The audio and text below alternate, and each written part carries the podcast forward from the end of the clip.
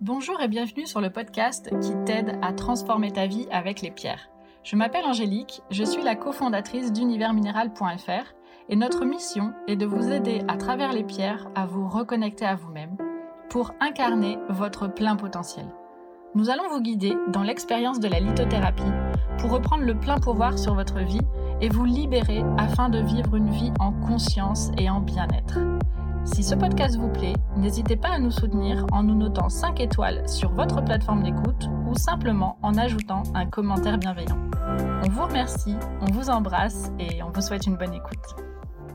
Alors avant de rentrer dans le cœur du sujet de cet épisode, je voulais te présenter une offre de formation en lithothérapie qu'on vient de mettre en place. Si tu es passionné par les pierres et que tu souhaites vivre de cette passion, si tu veux accompagner les gens pour qu'ils se sentent mieux au quotidien dans une thérapie holistique grâce à l'énergie des pierres, alors je t'invite à t'inscrire à la prochaine session de formation qui aura lieu à partir du 15 janvier. C'est un accompagnement qui va durer à peu près deux mois sur six séances.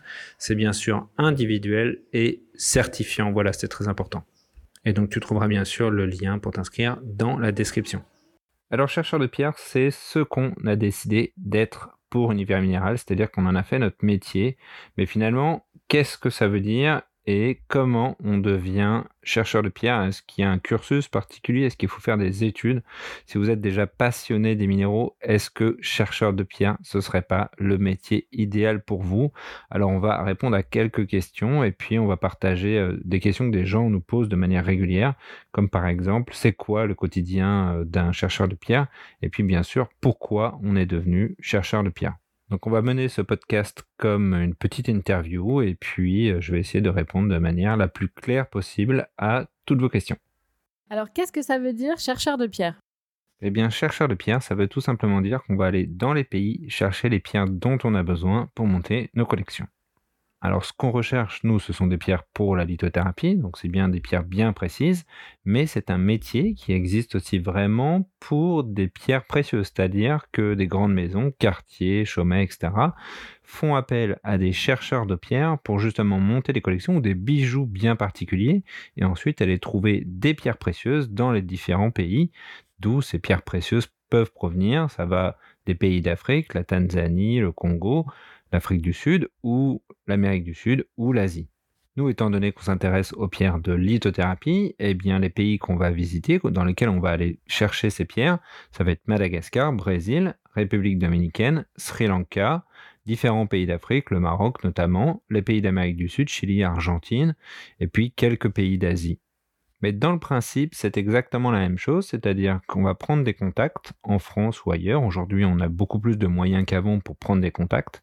Et puis, on va se rendre dans ces différents pays, on va aller rencontrer les gens. D'abord, ces contacts euh, qu'on a eus au préalable, et puis ensuite, ça va nous amener euh, aux carrières et puis au site d'exploitation dans lequel on va trouver ces différentes pierres. Comment devient-on chercheur de pierres? Eh bien vraiment par persévérance et détermination. C'est-à-dire qu'il n'y aura pas des études particulières qui vont vous amener au métier de chercheur de pierre, tout simplement parce qu'en fait, c'est pas vraiment un métier qui est reconnu, dans lequel de toute manière, il y a des débouchés suffisants pour créer des études pour. Donc il y a des études de géologie. Moi j'ai fait des études de géologie naturaliste, vraiment une école qui nous permet d'aller beaucoup sur le terrain, qui nous a permis de vraiment aller chercher euh, beaucoup d'éléments d'observation et de se nourrir de ça. Mais même cette école, même ce cursus n'a pas préparé à être chercheur de pierre. C'est-à-dire que vraiment, c'est une histoire de passion et de détermination et l'expérience. Donc il faut quand même des bases en géologie pour pouvoir savoir quel type de pierre on trouve dans quel type de pays et ensuite euh, pas se faire voir.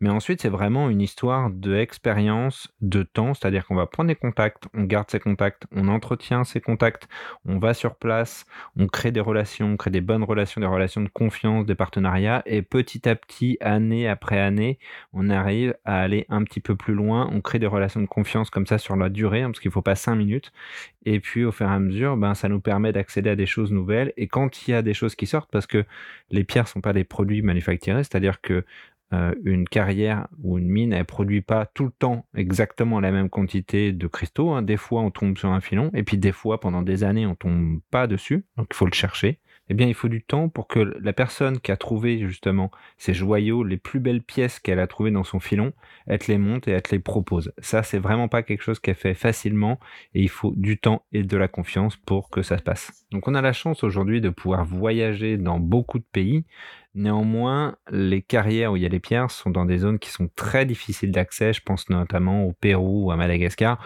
où il faut plusieurs jours de marche pour pouvoir euh, y accéder. Et même au Pérou, c'est même des zones qui sont un petit peu dangereuses. C'est-à-dire, il y a des bandits dans ces zones. C'est même voilà dangereux d'accéder à ces régions. Ça va demander aussi beaucoup de travail de planification et d'organisation avant d'aller sur site. Donc euh, parmi les compétences dont on a besoin pour devenir chercheur de pierre, évidemment, il y a une partie organisation et une partie euh, cartographie, ça c'est vraiment euh, indispensable. Mais vraiment à la base de ce métier, ce sont des compétences et des connaissances en géologie. Et puis après, ben, c'est un esprit d'aventure, un esprit de persévérance, un esprit d'organisation et puis derrière, tout ce qui est lié aux relations humaines, parce que dans ce métier, on côtoie beaucoup de personnes de cultures différentes, donc il faut de l'assertivité, du dialogue, de la patience, et puis bien sûr quelques talents de négociateur. C'est quoi le quotidien ou la journée idéale d'un chercheur de pierre? Eh bien, la journée idéale d'un chercheur de pierre, c'est il se trouve au camp de base, on l'appelle le matin, on lui dit viens voir, on vient de trouver un nouveau filon, on se déplace au nouveau filon, voiture, marche à pied, et là, super découverte, on a Vraiment quelque chose de magnifique avec euh, des quartz, des améthystes, euh, des espèces minérales complètement incroyables, d'une qualité extraordinaire. On sélectionne parmi ces merveilles vraiment les pierres dont on a besoin. Ensuite, on va discuter un petit peu le prix. Et puis, on ramène ces cristaux au camp de base. Et là, on commence un travail de nettoyage. On regarde ce qu'on peut en faire, s'il y a besoin de les faire travailler sur place, etc., etc. Ça, c'est une journée idéale, mais c'est une journée idéale un petit peu fantasmée. C'est-à-dire que dans la réalité, il y a déjà un gros travail préparatoire. On n'est pas souvent déjà sur site. Il faut déjà commencer par trouver les contacts, discuter avec eux, préparer ce voyage, aller sur place. Et ensuite, même quand on est sur place, notamment à Madagascar, parce que là, on a passé novembre et décembre 2022 entier à Madagascar. Et ne serait-ce que pour accéder à un site, il faut 3, 4, 5, 7 jours juste de voyage pour accéder à un site avec euh, de l'inconfort, beaucoup de préparation en amont, de discussion, etc. Parce que c'est pas toujours euh, facile d'accès. Il y a de la difficulté euh, parce que les routes sont déjà pas bonnes, mais il y a aussi des autorisations à avoir, des autorisations au niveau diplomatique et puis des autorisations au niveau local. Et puis une fois qu'on a récupéré les pierres au camp de base, eh ben on n'est pas tout à fait non plus sorti de l'auberge. C'est-à-dire que ces pierres, il faut qu'elles soient travaillées. Ensuite, une fois qu'elles sont travaillées, ou alors si ce sont des pièces de collection, eh, on peut les ramener directement. Néanmoins, il faut ensuite réobtenir des autorisations pour sortir ces pierres du pays ou les faire travailler. Donc là encore, ça peut prendre un certain temps, hein, parce qu'il y a des pierres qui sont plus ou moins faciles à travailler, mais des fois on a besoin de beaucoup les travailler. Par exemple, des labradorites, ça demande beaucoup de travail et ça demande beaucoup de temps. Donc euh, tout ça, c'est encore du délai. Et ensuite, elles sont acheminées soit par avion quand il y en a un petit peu, ou alors par bateau quand il y en a un peu plus. Là, en ce moment, c'est plutôt des cargaisons par bateau qu'on reçoit, mais il faut compter encore entre 3 et 5 mois. Alors pourquoi sommes-nous devenus chercheurs de pierres? Alors pour ça, je vais te raconter une anecdote. Quand j'étais petit, je ramassais les pierres euh, partout et tout le temps. Toutes les occasions étaient bonnes pour aller ramasser les pierres. On pouvait pas dire nécessairement que j'étais passionné, néanmoins, ces pierres, ça me fascinait et vraiment, euh, j'arrivais pas à m'en détacher. Vraiment, j'avais une collection de pierres et tout. Et un peu plus tard dans l'adolescence, j'ai voulu continuer ça. Mais j'avais une idée idéaliste de ce que pouvait être euh, un géologue. Et donc, c'était pour moi une espèce d'Indiana Jones des pierres qui allait dans des pays chercher des pierres précieuses et puis euh, qui négociait et qui ramenait dans des zones un petit peu aventuresques, etc. Donc j'ai persévéré dans cette idée et puis je suis allé faire des études de géologie, sauf que cette école de géologie, aussi naturaliste qu'elle soit, elle te préparait quand même à des métiers d'ingénieur en géologie, c'est-à-dire euh, dans le pétrole ou dans des mines ou dans de l'environnement ou des choses comme ça.